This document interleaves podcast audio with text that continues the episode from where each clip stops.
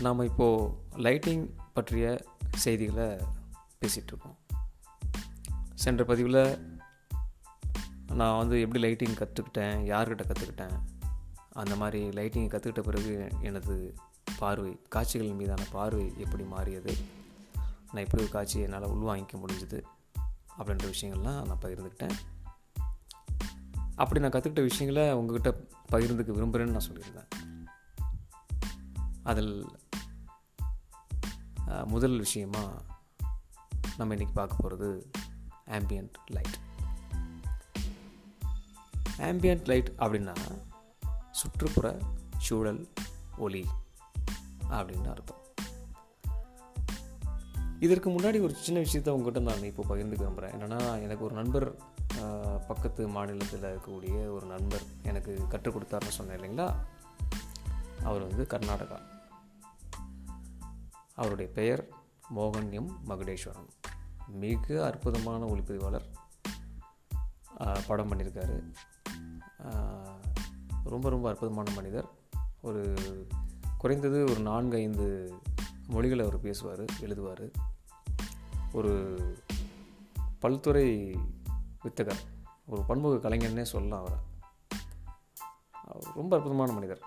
அப்போது என்னை வந்து பெங்களூருக்கு வாங்கன்னு கூப்பிட்டுட்டு அவருடைய வீட்டில் தங்க வச்சுட்டு அவருடைய சினிமா அலுவலகத்துலாம் கூட்டி போவார்.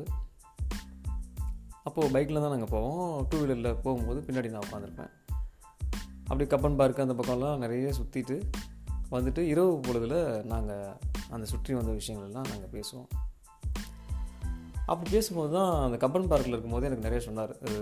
இதெல்லாம் பாருங்கள் அந்த அட்மாஸ்ஃபியர்லாம் பாருங்கள் நல்லா நோட் பண்ணிங்கலாம் சொல்லுவார். அதுக்கப்புறம் வந்து எனக்கு சொல்கிறார் ஆம்பியன்ட் லைட்னா என்னென்னு தெரியுமா உதய்? அப்படின்னு அவர் கேட்டார். நான் அவர் பார்க்குறேன். அவர் எனக்கு எக்ஸ்பிளைன் பண்ணுறார் ஆம்பியன்ட் லைட்னா இதுதான் அப்படின்னு சொல்லிட்டு. இப்படி ஒவ்வொரு அடிப்படை விஷயத்தையும் எனக்கு ரொம்ப அற்புதமாக சொல்லிக் கொடுத்த மிக அற்புதமான மனிதர். அவரை மட்டும் என்னோடய லைஃப்பில் நான் சந்திக்கலை அப்படின்னு சொன்னால் இன்றைக்கி இவ்வளோ எளிமையாக உங்ககிட்ட நான் லைட்டிங்கை சொல்லி கொடுத்துக்கவே முடியாது. வாய்ப்பே இல்லை. அவரை எப்போ நான் சந்தித்தனோ அதன் பலனாக தான் நம்ம இன்றைக்கி இந்த விஷயங்களை பேசிகிட்டு இருக்கோம். அதனால் இந்த நேரத்தில் அந்த நண்பரை நம்ம நினைவு கூற வேண்டியது ரொம்ப ரொம்ப முக்கியமான விஷயம்.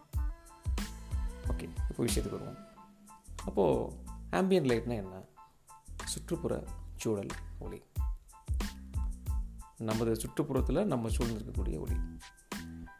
இப்போது நம்ம எல்லாருமே என்ன நினைக்கிறோன்னா லைட்டிங் பண்ணுறோன்னா நிறைய லைட்ஸ் வாங்கி வச்சு லைட்ஸை வாங்கிட்ட காரணத்துக்காக எல்லா லைட்டையும் ஆன் பண்ணி வச்சுட்டு லைட்டிங் பண்ணணும்னு நம்ம நினைக்கிறோம். அதில் சில சூப்பர் பிரில்லியண்டான ஆளுங்களாம் இருக்கிறாங்க. என்னடா இப்படி சொல்கிறேன்னு நினச்சிக்க வேண்டாம். உங்களை தவறாக வழிநடத்தக்கூடிய நபர்கள்லாம் இருக்காங்க. அவங்க வந்து என்ன பண்ணுவாங்கன்னா எல்லா லைட்டையும் முதல்ல ஆன் பண்ணிவிடுங்க அதுக்கப்புறம் ஒவ்வொரு லைட்டாக நீங்கள் ஆஃப் பண்ணுங்கள் அப்படின்னு மிக அதிமேதாவித்தனமான விஷயங்கள்லாம் சொல்லிக் கொடுப்பாங்க. தயவு செஞ்சு அந்த மாதிரி விஷயங்கள்லாம் பண்ணிடாதீங்க. எப்படி பண்ணணுங்கிறத நான் உங்களுக்கு நான் ரொம்ப எளிமையாக நான் சொல்லித்தரேன் அதுக்கு முன்னாடி இந்த ஆம்பியன்ட் லைட் விஷயத்துக்கு வருவோம். அதனால் நம்ம நண்பர்கள் நிறைய லைட்டுகளை வாங்கி வச்சு லைட் பண்ணாவே லைட்டிங் வந்துடும்னு நினைக்கிறது தவறு. அதற்கு முன்னாடி உங்கள் சுற்றுப்புற சூழல் ஒளியை நீங்கள் நன்கு கூர்ந்து கவனித்து உணர்ந்து அதை நீங்கள் பிரதிபலிக்க தெரிஞ்சுக்கணும். அது ரொம்ப முக்கியமான விஷயம். அதனால் ஃபஸ்ட்டு நீங்கள் உங்கள் சுற்றுப்புற சூழல் ஒளியை நீங்கள் கூர்ந்து கவனிங்க. இப்போ எல்லோரும் என்ன என்ன நினைப்பாங்கன்னு கேட்டிங்கன்னா நம்ம போய் நின்றோம் அப்படின்னா சூரிய ஒளி மட்டும்தான் மேலே படுது அப்படின்னு நம்ம நினச்சிட்ருக்கோம் கண்டிப்பாக இல்லை. சூரிய ஒளி உங்கள் மேலே படுது. கரெக்ட் ஆனால் அந்த சூரிய ஒளி மட்டும் உங்கள் மேலே படுறதில்ல. அந்த சூரிய ஒளி ஒரு மேகக்கூட்டத்தின் வழியாக வரும்பொழுது அங்கங்கே புதி புதி புதியாக இருக்கக்கூடிய அந்த மேகங்கள் மேலே பட்டு நிறைய எதிரொலிப்புகளை உண்டாக்கி பல்வேறு கோணங்களில் உங்கள் மேலே அங்கங்கே அங்கங்கே லைட் பட்டுக்கிட்டே தான் இருக்கும். அது உங்களுக்கு தெரியாது. கூர்ந்து கவனிச்சிங்கன்னா தான் தெரியும். சரி அவ்வளோதானா அந்த சூரிய ஒளி நேரடியாக வந்து ஒரு மண் மேலே பட்டு அந்த மண் மேலேருந்து திருப்பி உங்கள் மேலே எதிரொலிப்பு செய்யும். ஒரு மரத்து மேலே பட்டு எதிரொலிப்பு செய்யும். ஒரு சுவர் மேலே பட்டு எதிரொலிப்பு செய்யும். பக்கத்தில் ஒரு ஏதாவது ஒரு கட்டிடம் இருந்துச்சுன்னா அந்த கட்டிடத்தில் இருக்க கண்ணாடி மேலே பட்டு உங்கள் மேலே எதிரொலிப்பு செய்யும். இதெல்லாம் கலந்து ஒரு கலவையாக திருப்பி திருப்பி திருப்பி திருப்பி உங்கள் மேலே அது எதிரொலிப்பு செஞ்சு ஒளி உருவாக்கிக்கிட்டே இருக்கும். இப்படி கலவையான ஒரு ஒளி பூச்சி உங்கள் மேலே இருக்கும். இதை தான் ஆம்பியன்ட் லைட் அப்படின்னு சொல்லி அழைப்பாங்க. தமிழில் சுற்றுப்புற சூழல் ஒளி. இந்த ஆம்பியன்ட் லைட்டை நீங்கள் எப்போ சரியாக கண்டுபிடிச்சி உணர்ந்துடுறீங்களோ அந்த கணமே நீங்கள் மிக அற்புதமான ஒளியமைப்பு செய்யக்கூடிய நுட்பத்தை கற்றுக்கிட்டீங்கன்னு அர்த்தம். அப்போ நீங்கள் சூரிய ஒளியை பார்க்கணும். அந்த சூரிய ஒளி எப்படி உங்கள் மேலே படுதுன்னு பார்க்கணும். அந்த சூரிய ஒளி வேறு எதன் மீதாவது பட்டு எதிரொலிப்பு செஞ்சதுன்னா அது எப்படி உங்கள் மேலே பரவுதுன்னு பார்க்கணும். அந்த சூரிய ஒளி எதன் வழியாக உள்ளார பூந்து அப்புறமும் உங்கள் மேலே பட்டுச்சுனாக்கா அது எப்படி உங்கள் மேலே விளைவுகளை ஏற்படுத்துதுன்னு பார்க்கணும். ஒரு நபர் சூரியனுக்கு நேராக நின்னார்னா அவர் மேலே சூரிய ஒளி நேரடியாக பட்டுச்சுனாக்கா எப்படி இருக்குன்னு நீங்கள் பார்க்கணும். அதே சூரியன் அவருக்கு பின்னாடி போயிடுச்சுனாக்கா எப்படி இருக்குன்னு பார்க்கணும். அதே சூரியன் அவருக்கு வலப்புறமாகவோ அல்லது இடப்புறமாகவோ இருந்துச்சுன்னா எப்படி இருக்குன்னு பார்க்கணும். காலையில் ஆறு மணிக்கு எப்படி இருக்குன்னு பார்க்கணும் பத்து மணிக்கு எப்படி இருக்குன்னு பார்க்கணும் பன்னெண்டு மணிக்கு எப்படி இருக்குன்னு பார்க்கணும். இப்படி ஒவ்வொரு சூழல்லையும் வேறு வேறு விதமான ஒளியமைப்பை உங்கள் மேலே ஏற்படுத்திக்கிட்டே இருக்கும். இந்த இது ஒவ்வொரு மணிக்கும் மாறிக்கிட்டே இருக்கும். அது ஒவ்வொரு மணிக்கும் வேறு வேறு அட்மாஸ்பியர் லைட்டை உங்கள் மேலே அது க்ரியேட் பண்ணும். அதாவது சுற்றுப்புற சூழல் ஒளியை உங்கள் மேலே ஏற்படுத்தும். இதையெல்லாம் நல்லா கூர்ந்து நீங்கள் கவனிக்கணும். அப்போ ஒரு சூரியன் என்கின்ற ஒளி மூலம் உங்கள் மீது நேரடியாக படுவதோடு அல்லாமல்